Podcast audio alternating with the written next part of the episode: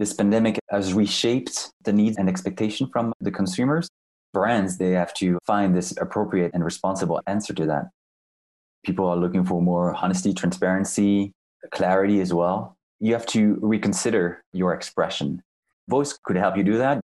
Through the pandemic, we helped the bank finding a new role model and have this new vocal figure, sonic identity, sonic environment. They can help you create that engagement Welcome to the Sound in Marketing Podcast. Today's episode is the conclusion to my conversation with Valentin Fleur, Sixième Son's Head of Strategy and Managing Director of Canada. How has business been during this pandemic? Has it varied from country to country?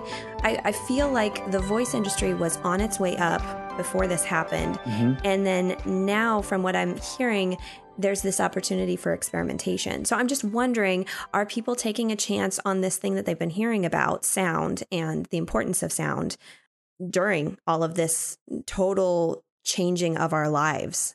I would say that obviously like the the branding sector took a blow. Some project got postponed. Uh, we had great project, you know, for the Olympics that got postponed and, and will only start picking up in, in 2021 but uh, yeah, after you said that, one thing that we've noticed through this pandemic is um, I feel like people don't relate in the same way to brands. I think it started, you know, it's something that was already happening before the pandemic. You mentioned it, but you know, all this uh, brands are thinking way more about their vocal identity, uh, way more. I think they want to engage with their audiences in a more conversational way, know, on a more conversational level, and also create this intimacy. I feel like uh, you know, like people are looking for transparency, honesty, people tend to not believe in advertising and those and in those particular moments they want that truth right so in, in our industry we tend to say that music conveys meaning that's what we compose the dna and but when we work on the vocal identity even though it's still influenced from our understanding of the brand we tend to say that the voice is mostly the um, the personification of the soul of the brand, which is a total different thing. I mean, it's uh, there's a lot to hear behind a voice. You know, like uh, obviously a gender, a tone, an accent, you know, like it's, we work for different brands through the pandemic. We worked on vocal identity and, and we told them like, you know, diversity is important. It's important that we know that where you're located. It's important for your people, you know, you value your roots and your origins. And that's, that's crucial. That's, that's important because you want people to engage with your brands through a voice. And if they don't, you know, if, if it's robotic, if it's international and that's so international that it's so neutral, then they won't uh, commit to your brand. There's a lot to hear behind a tone, a gender, a timbre as well, an accent. Branding is, is obviously a, a language that is universally understood. In this language, you have to make sure that it's pronounced by the, the, the proper person. And this person has to belong to the family of the brand. So th- these were projects we worked on a lot during the, the pandemic, uh, vocal identity and we wrapped up a couple projects as well like in terms of creating different sonic territories. So it's just like things are the economy is is uh, is picking up but very very slowly. So this pandemic has has reshaped the needs and, and expectation from the consumers and brands. They have to uh, find this appropriate and, and responsible answer to that. People are looking for more honesty transparency clarity as well. Sonic identity sonic environment they can help you create that engagement on a more emotional level, a physical experience through retail or human interactions, then you need to find this proper tone, this proper expression, this proper musicality, not only the proper tone of voice. I don't know if you noticed that, but a lot of brands changed the way they were talking about themselves in the recent years. I think Starbucks did a great job as well doing that. Um, you have to reconsider your expression to be once again unifying those thing. Voice could help you do that. Basically, through the pandemic, we helped the bank finding a new role model and have this new vocal figure. We helped an airline company working on the sonic territory and uh, creating this soothing and reassuring environment and a very ownable sonic territory. It also comes with finding the right voice with this proper accent. And we worked on skills as well. Once again, how do you create this conversational relationship with with devices um, so we are developing more uh, skills for vocal assistance. What industries would you say in particular are most interested in sonic branding in 2020 and post pandemic and beyond? I wouldn't say like any industry has been um, more interested in sonic branding. I just think that they consider different things way more. And I think vocal is going to be crucial, especially because people are not as inclined as, you know, touching devices. So how can I help you? But, you know, stay away from you. You know what I'm saying? So how can you command? How can you pay? Uh, how can you make interaction, transaction in a more a vocal way, but also in a in a safe way, in a safe zone. We're we're heading into a touch less. I don't want to say touchless, but touch less uh, community and culture yeah, through this. Sure. Um, we're going to be much more weary of what we do and what we touch and what we say and where we go. Everything's going to be different.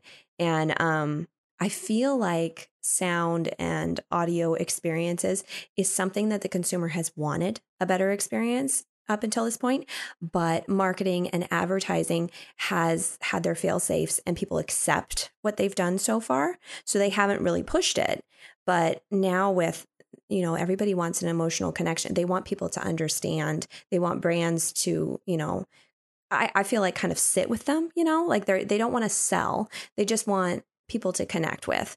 And this is the time when they're going to they're going to start demanding and they kind of already are to get an emotional experience. And you get that through sound and through audio. So I in my opinion, I think that the pandemic is just going to spur forward the voice industry as a whole. I think so and and um and also I would say like you know like micro melodies and um notification sound is going to be also something that's going to it's going to be crucial. And that's why texture is going to be also so important to consider. We tend to forget about the 5G also coming up, you know, like this 5G era where you're going to be able to interact with so many different devices your fridge, your screen, your television, your remote control. And all those interactions, they would have to be proper, distinctive. And there are going to be so many different brands competing in the same environment. Let's say a home, for example. So you have to make sure that you create the sound that connects not only the device to the human being, but create this triangle between the device, the brand, and the human being. So you can either do that through voice, like you said, and I totally agree with you, but it's going to be also through sound, and um, both both worlds are going to be colliding for sure. What advice would you give a business or a brand that wants to incorporate sound into their marketing, but they don't necessarily know how to how to go about starting it? I used to be a, a client of Sixième Son, Sonic branding was something I was not familiar with at all. To me, uh, music was just uh, an illustration. Basically, it was like, okay, have this content, have this target. What are, what are they listening right now? Dua Lipa. Okay, let's let's license the track or find something that's similar to that. That was my approach when it came to music. So I totally relate to well, where should I start? So once I was told, and once I understood that sound can unify and embrace all your brand assets and key messaging, then it becomes easier to uh, not only relate, but to tackle the topic. And that, as I said previously as well, like every brand is different. I think it's important to start by auditing your brand and its landscape. So, what its competitors are doing, what are your challenging, what are the sector trends, and what are your, the market perspective. And we do that. We do that audit for new people, new companies that want to tackle this uh, sonic branding topic. And once you have this clear roadmap, once you've identified the potential opportunities for your brand and areas of differentiation, then it becomes easier to move forward. If you don't have that starting point, then it's very hard to relate to it. And actually, we are we are um, offering this uh, audit in the moment until like late October, I think, something like that. So we just want to accelerate this kind of process. What projects have you worked on lately that has truly um, been you've been proud to be working on? And you don't need to name names or anything, but what projects have you been working on with Sixième Son? There are so many projects I'm I'm proud of. The work we've done for Renault and a very powerful project. Some families, some some mothers, and I know my mom loves Huggies. And, so every time, like, play me Huggies, like, okay, but you know it by heart. It's okay. I want to listen to it again. I have to say, I'm very proud of the work we've done and the latest project we've done for uh, Royal Bank of Canada, RBC. you know, they never explored sonic branding before. And, and basically we created this, uh, uh, their very first ever sonic identity. And it's a big brand. It's a huge brand. It's one of the top advertisers here in Canada. So, you know, it was a, it was a big challenge. They were the greatest clients to work for and work with. And the reason why is, is also because picked the most ambitious project. depict the most ambitious Sonic DNA. And that felt great, you know, to have this kind of confidence with them and, and, and shape that Sonic territory from, from the ground to the sky with them was just uh, was just uh, an amazing experience. It, it's called Echoing Forward, by the way. So now you know the you know the name of the Sonic DNA we created for Royal Bank of Canada. That's exciting. Uh, your experience with RBC that that sounds like the perfect client experience. exactly. Yes. Uh, yeah. Very fortunate um, to be very transparent with you. People were telling me, oh, maybe they might be a little conservative, but no, not at all. Uh, they were uh, caring, listening, um, totally trusted our expertise, and we um, we really worked well together, and and uh, we we still are, and uh, and we're very lucky, very very lucky. What have you been really excited about for the future of sound and marketing? That can be um, a brand that's doing something, that can be a concept, uh, it can be a new platform. There's just so many identities out there. What's got you excited?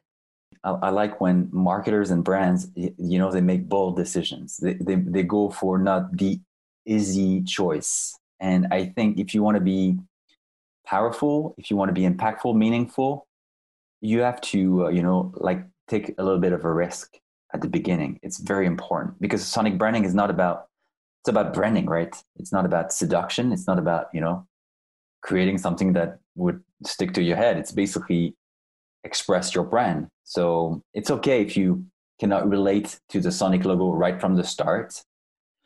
Netflix did a great job. Netflix did a great job because it was unexpected you know you're in the comfort of your home ready to watch the show and you have this heavy you know authoritative um, sonic logo and you're like okay well what's going on? And that that's what they wanted to express you know like bold and heavy sound. I know what i'm doing.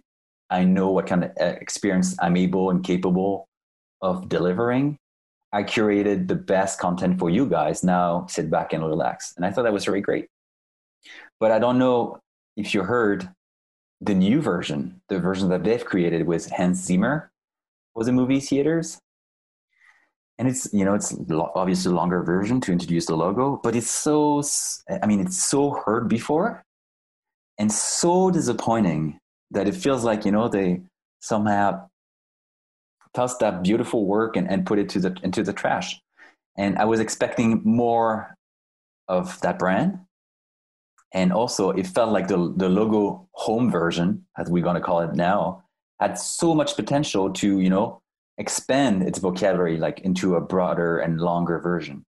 So it was kind of disappointing. But if you want one example that i really like and i think it was it was also a very good and strategic uh, move is the one that volkswagen took especially after what they experienced in the last uh, two years we know with the diesel gates. You probably heard about this I thought the turn they took was pretty smart. You know, taking that uh, electrifying turns with more synthesized sounds was a sonic logo that reflects a smart move again and an expected one. I, I thought it could project um, the brand into the the 21st century. So that I think that was that was really well done. I'll promote another uh, another podcast right now, but if you haven't checked out the 20,000 hertz episode speaking about the Netflix Tadum, uh, I think it's oh gosh, I can't remember which episode number, but I think that in the title it says Tadum, but it's talking about the Netflix sound. And they explained how they came about the original sound, and it was fascinating. And it's also fascinating to hear your your um, opinion on the new one because I've actually been uh, curious about that. What people think? Do they like it? Was it an overspend to get Hans Zimmer in there? Was it necessary? Like, there's so many factors, and it's all it's all up to interpretation. But maybe I'm too maybe I'm too harsh because Hans Zimmer, but I feel like he's. I mean, maybe that's the job he was asked to do, but he felt like you know, like this progression with the chords coming up. It feels like, you know, it feels like Corp or uh, all those production companies they have this kind of you know like it goes up and rises and it gets bright. And when even though when it circles back to the actual logo, it feels like they muted the sound. So it's not even the same kind of you know feel at all. And uh, though it's still the same kind of it's the same brand, it's same production, same same company. They they want to be expressed in the same way. And it, to me, it's not very consistent but between the two. But maybe I was too harsh on Hans Zimmer. Sorry, Hans, if listening. if you're listening. Well, it's it's all based on interpretation. You can have any uh, opinion that you'd like, so that that's totally okay in my book. um, but definitely check out that episode for twenty thousand hertz because I, I the the way that they came up with the original sound, the bloom sound is basically what they're calling it, was really cool and and it's kind of a, a unique one of a kind uh, discovery. So that might be partially why Hans Zimmer may not have created it as authentically as you would have liked. So, um, anyways, I'll I'll I'll send you that link. I'll probably link it in this episode too, just because we've been talking about it. But, um, well, Val, thank you so much for your time. This has been lovely, and I just love to get uh, you know the perspective of other sound agencies and sonic branders and stuff. So, thank you so much for your time. You're very welcome. Thank you for having me. Take care. In 2020 alone, sound in marketing is hugely important. People are not relating to brands in the same way as they did even one year ago. They are looking for transparency and honesty. A more conversational driven marketing approach is necessary for the post pandemic consumer. For more of the Sound in Marketing podcast, don't forget to follow, subscribe, and share. You can find us on iTunes, Spotify, Google Play, iHeartRadio, Pandora, and Stitcher. For inquiries on producing and developing your own podcast, or for inquiries on sonic branding and sonic branding consultation availabilities, you can find me at Dreamr Productions. That's D R E A M R Productions.com, LinkedIn, and Facebook. You can also email me at Jeanna, J E A N N A, at dreamrproductions.com. All links will be provided in the show notes. This episode was produced by Dreamr Productions and hosted, written, and edited by me, Jeanna Isham. Let's make this world of sound more intriguing, more unique, and more and more on brand.